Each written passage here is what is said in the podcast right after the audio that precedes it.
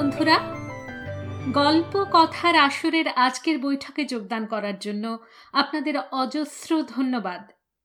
আমি মহাশ্বেতা মুখোপাধ্যায়, নিয়ে এসেছি পরশুরাম রচিত আরও একটি কাহিনী, আতার পায়েস।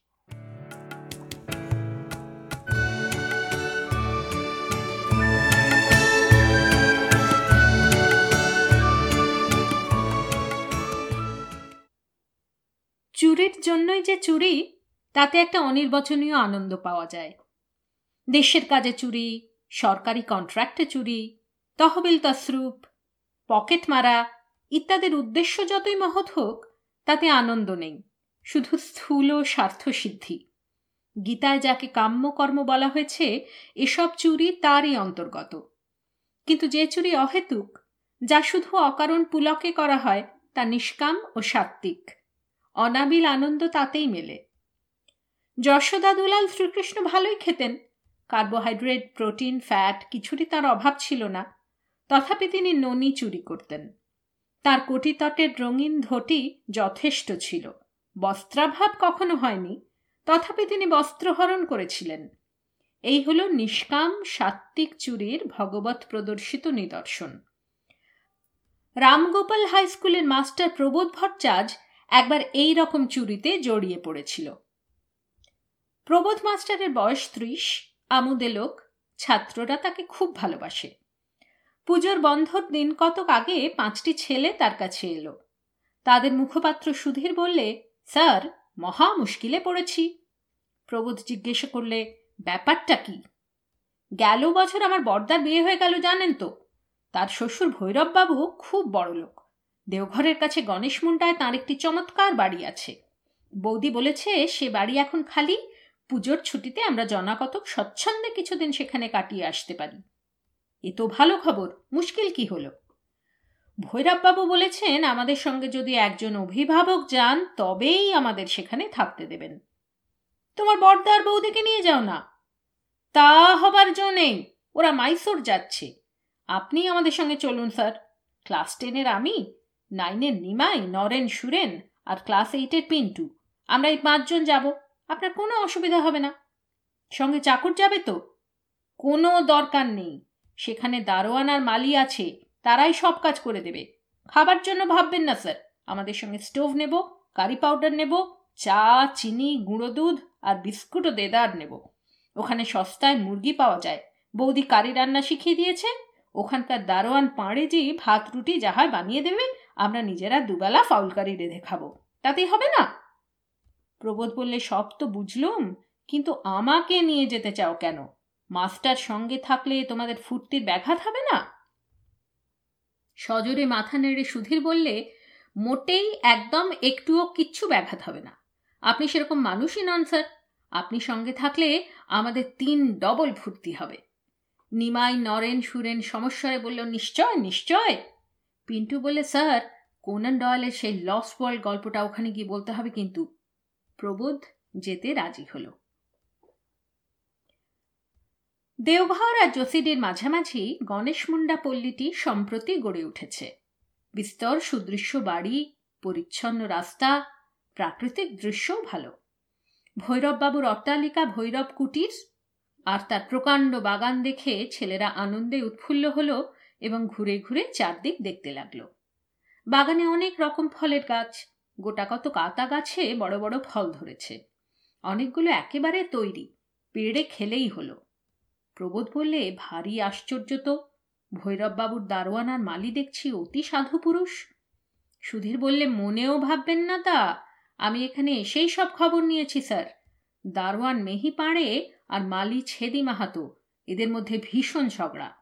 দুজনে দুজনের উপর কড়া নজর রাখে, তাই এ পর্যন্ত কেউ চুরি করবার সুবিধা পায়নি। প্রবোধ বললে, আত্মকলহের ফলই এই। পাঁড়ে আর মাহাতো যদি একমত হতো, তবে স্বচ্ছন্দে আতা বেচে দিয়ে লাভটা ভাগাভাগি করে নিতে পারত। নিমাই বলে আচ্ছা স্যার, আমাদের দেশ নেতাদের মধ্যে তো ভীষণ ঝগড়া, তবুও চুরি হচ্ছে কেন? সুধীর বললে, যা যা, জ্যাঠামি করিসনি, আগে বড় হ, তারপর পলিটিক্স বুঝবি। নিমাই বললে যদি দু তিন সের দুধ জোগাড় করা যায়, তবে চমৎকার আথার পায়েস হতে পারবে। আমি তৈরি করা দেখেছি, খুব সহজ। সুধীর বলে বেশ তো, তুই তৈরি করে দিস। ও পাড়েজি, তুমি কাল সকালে তিন তিনশের খাঁটি দুধ আনতে পারবে? পাড়ে বলল, জরুর পারব হুজুর। নাওয়া, খাওয়া আর বিশ্রাম চুকে গেল। বিকেলবেলা সকলে বেড়াতে বেরোলো। ঘণ্টাখানেক বেড়াবার পরে ফেরবার পথে সুধীর বললে, দেখুন স্যার, এই বাড়িটি কি সুন্দর! ভীমসেন ভিলা, গেটের ওপর কি চমৎকার থোকা থোকা হলদে ফুল ফুটেছে? আকাশের দিকে হাত বাড়িয়ে পিন্টু চেঁচিয়ে উঠল, ওই ওই একটা নীলকণ্ঠ পাখি উড়ে গেল। নিমাই বললে, এদিকে দেখুন স্যার, উহ, কি ভয়ানক পেয়ারা ফলেছে। কাশির পেয়ারার চাইতে বড় বড়। নিশ্চয়ই এ বাড়িরও দারোয়ান আর মালির মধ্যে ঝগড়া আছে, তাই চুরি যায়নি। ফটকে তালা নেই সুধীর ভেতরে ঢুকে এদিক ওদিক উঁকি মেরে বললে, কাকেও তো কোথাও দেখছি না। কিন্তু ঘরের জানালা খোলা, মশারি টাঙানো রয়েছে। বোধহয় সবাই বেড়াতে গেছে। দারোয়ান? ও দারোয়ানজি! ও মালি কোনো সাড়া পাওয়া গেল না। তখন সকলে ভিতরে এসে ফটকের পাল্লা ভেজিয়ে দিল। নিমাই বললে, একটা পেয়ারা পারব, স্যার? প্রবোধ বললে বাজারে প্রচুর পেয়ারা দেখেছি। নিশ্চয় খুব সস্তা। খেতে চাও তো কিনে খেও। বিনা অনুমতিতে পরের দ্রব্য নিলে চুরি করা হয়, তা জানো না? জানি, স্যার। চুরি করব না। শুধু একটা চেখে দেখব কাশির পেয়ারার চাইতে ভালো কি মন্দ। প্রবোধ পিছন ফিরে গম্ভীরভাবে একটা তালগাছের মাথা নিরীক্ষণ করতে লাগল। মৌনাং সম্মতি লক্ষণাম ধরে নিয়ে নিমাই গাছে উঠল। পেয়ারা পেড়ে কামড় দিয়ে বললে, বোম্বাই আমের চাইতে মিষ্টি। সুধীর বললে, এই নিমে, স্যারকে একটা দে। নিমাই একটা বড় পেয়ারা নিয়ে হাত ছুলিয়ে বলে এইটা ধরুন, স্যার, একটু চেখে দেখুন, চমৎকার। পেয়ারায় কামড় দিয়ে প্রবোধ বললে সত্যিই খুব ভালো পেয়ারা, আর বেশি পেড়ো না, তাহলে ভারী অন্যায় হবে কিন্তু। লোভ সংবরণ করতে শেখো। ততক্ষণ নিমাইয়ের সব পকেট বোঝাই হয়ে গেছে, তার সঙ্গীরাও প্রত্যেকে দু তিনটে করে পেয়েছে। সুধীর বললে, এই নিমে, শুনতে পাচ্ছিস না বুঝি? স্যার রাগ করছেন। নেমে আয় চট করে, এক্ষুনি হয়তো কেউ এসে পড়বে। হঠাৎ ক্যাঁচ করে গেটটা খুলে গেল। একজন মোটা, বৃদ্ধ ভদ্রলোক আর একটি রোগা মহিলা প্রবেশ করলেন। দুজনের হাতে গামছায় বাঁধা বড় বড় দুটি পোঁটলা নিমায় গাছের ডাল ধরে ঝুলে ধুপ করে নেমে পড়ল। বৃদ্ধ চেঁচিয়ে বললেন, অ্যাঁ? এসব কি? দলবল বেঁধে আমার বাড়ি ডাকাতি করতে এসেছ? ভদ্রলোকের ছেলের এই কাজ? ঝব্বু সিং? এই ঝব্বু সিং বেটা গেল কোথায়? পোঁটলা দুটি নিয়ে মহিলা বাড়ির মধ্যে ঢুকলেন। ঝব্বু সিং এক লোটা বৈকালিক ভাং খেয়ে তার ঘরে ঘুমুচ্ছিল। এখন মনিবের চিৎকারে উঠে পড়ে চোখ রগড়াতে রগড়াতে বেরিয়ে এলো। সে হুঁশিয়ার লোক গেটে তাড়াতাড়ি তালা বন্ধ করে লাঠি ঠুকতে ঠুকতে বললে, হুজুর হুকুম দেন তো থানে মে খবর দিয়ে আসি। হো বেজনাথ জি ছিয়া ছিয়া, ভদ্দর আদমি ছেলিয়ার এই কাম। হুজুর বললেন, খুব হয়েছে। ডাকাতরা চোখের সামনে দিয়ে সব লুটে নিলে আর তুমি বেহুশ হয়ে ঘুমোচ্ছিলে। তারপর মশাদের কোত্থেকে আগমন হলো? এরা তো দেখছি ছোকরা বজ্জাতি করবারই বয়স। কিন্তু তুমি তো বাপু খোকা নও। তুমি বুঝি দলের সর্দার?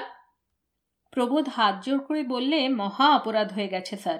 এই নিমাই, সব পেয়ারা দারোয়ানজির জিম্মা করে দাও। আমরা বেশি খাইনি, স্যার, মাত্র দু তিনটে চেখে দেখেছি। অতি উৎকৃষ্ট পেয়ারা। কৃতার্থ হলুম শুনে, এরা বোধহয় স্কুলের ছেলে? তোমার কি করা হয়? নাম কি? আগে আমার নাম প্রবোধচন্দ্র ভট্টাচার্য, মানিকতলার রামগোপাল হাই স্কুলের মাস্টার। এরা সব আমার ছাত্র। পুজোর ছুটিতে আমার সঙ্গে বেড়াতে এসেছে। খাসা অভিভাবকটি পেয়েছে, খুব নীতিশিক্ষা হচ্ছে। আমাকে চেনো? Bhimchandra Sen retired district magistrate Raibahadur খেতাবও আছে, কিন্তু এই স্বাধীন ভারতে সেটার আর কদর নেই। বিস্তর চোরকে আমি জেলে পাঠিয়েছি। তোমার স্কুলের সেক্রেটারিকে যদি লিখি, আপনাদের প্রবোধ মাস্টার এখানে এসে তার ছাত্রদের চুরিবিদ্যে শেখাচ্ছে তাহলে কেমন হয়? যদি কর্তব্য মনে করেন তবে আপনি তাই লিখুন, স্যার। আমি আমার কৃতকর্মের ফল ভোগ করব। তবে একটা কথা নিবেদন করছি। কেউ অভাবে পড়ে চুরি করে, কেউ বিলাসিতার লোভে করে, কেউ বড় লোক হবার জন্য করে। কিন্তু কেউ কেউ, বিশেষত যাদের বয়স কম, নিছক ফুর্তির জন্যই করে। আমি অবশ্য ছেলে মানুষ নই, কিন্তু এই ছেলেদের সঙ্গে মিশে এই শরৎ ঋতুর প্রভাবে আর আপনার এই সুন্দর বাগানটির শোভায় মুগ্ধ হয়ে আমারও একটু বালকত্ব এসে পড়েছে। এই যে পেয়ারা চুরি দেখছেন, এ ঠিক মামুলি কুকর্ম নয়। এ হচ্ছে শুধু নবীন প্রাণরসের একটু উচ্ছলতা। হুম, ওরে নবীন, ওরে আমার কাঁচা, পুচ্ছটি তোর উচ্চে তুলে নাচা। রবি ঠাকুর তোমাদের মাথা খেয়েছেন। বিয়ে করেছ? করেছি স্যার। তবে পুজোর ছুটিতে বউকে ফেলে এখানে এসেছ কি করতে? বনে না বুঝি? আগে খুবই বনে কিন্তু তিনি তার বড়লোক দিদি আর জামাইবাবুর সঙ্গে শিলং গেলেন। আমি এই ছেলেদের আবদার ঠেলতে পারলুম না, তাই এখানে এসেছি। স্যার, যে কুকর্ম করে ফেলেছি, তার বিচার একটু উদারভাবে করুন। আপনি ধীর, স্থির, প্রবীণ, বিচক্ষণ ব্যক্তি। ছেলে মানুষই ফুর্তির বহু ঊর্ধ্বে উঠে গেছেন। কে বললে ঊর্ধ্বে উঠে গেছি? আমাকে জরদগব গিধড় ঠাউরেছ নাকি? তাহলে আশা করতে পারি কি যে আমাদের ক্ষমা করলেন? আমরা যেতে পারি কি? পেয়ারাগুলো নিয়ে যাও। চোরাই মাল আমি স্পর্শ করি না। আচ্ছা এখন যেতে পারো। এবারকার মতন মাপ করা গেল। এমন সময় মহিলাটি বাইরে এসে বললেন, কি বেআক্কেল মানুষ তুমি? এরা তোমার এজলাসের আসামি নাকি? তুমি এদের মাপ করবার কে? তোমাকে মাপ করবে কে শুনি? এখন যেও না বাবারা, এই বারান্দা এসে একটু বসো। ভীমবাবু বললেন, এদের খাওয়াবে নাকি? তোমার ভাঁড়ার তো ঢুঢু, চা পর্যন্ত ফুরিয়ে গেছে। হরিসরকার বাজার থেকে ফিরলে তবে হাঁড়ি চড়বে। সে তোমাকে ভাবতে হবে না। যা আছে তাই দেব। মিনিট দশ সবুর করতে হবে বাবারা। গৃহিণী ভিতরে চলে গেলে ভীমবাবু বললেন, উনি ভীষণ চটে গেছেন। না খাইয়ে ছাড়বেন না। অগত্যা ততক্ষণে এই এজলাসেই তোমরা আটক থাকো। এখানে উঠেছ কোথায়? প্রবোধ বললে, ভৈরব কুটিরে। স্টেশনের দিকে যে রাস্তা গেছে, তারই ওপর। ভীমবাবু বললেন কি সর্বনাশ, যার ফটকের পাশে বেগনি বুগনভলিয়ার ছাড় আছে, সেই বাড়ি? আগে হ্যাঁ বাড়িটার কোনো দোষ আছে? না, দোষ তেমন কিছু নেই। তোমরা ওখানে উঠেছ তা ভাবিনি? নিমাই বললে, ভূতে পাওয়া বাড়ি নাকি? ভূত কোন পাড়াতে নেই, এ বাড়িতেও আছে।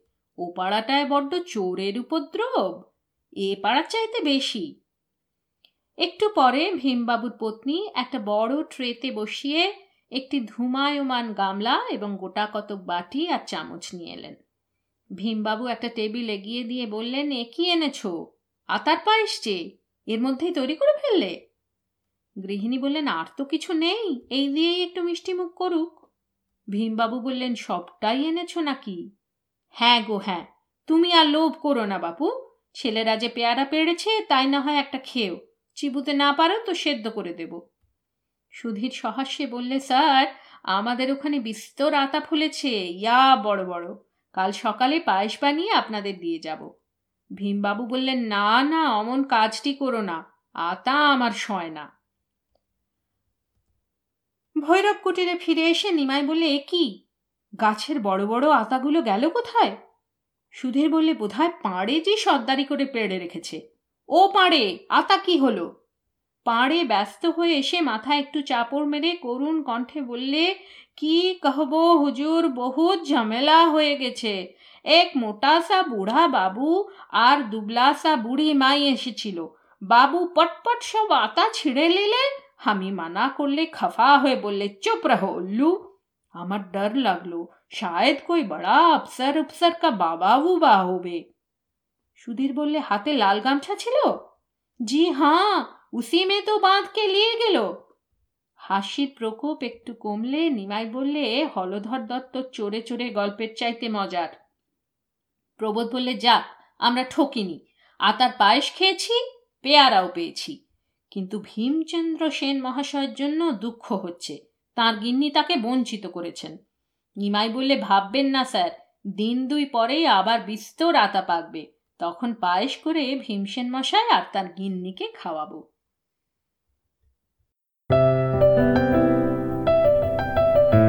আপনাদের মতামত আমাদের জানাতে ভুলবেন না কিন্তু, শ্রোতা বন্ধুরা। আমাদের ওয়েবসাইট গল্প কথার আসর dot org G O L P O K O T H A R A S O R dot O R G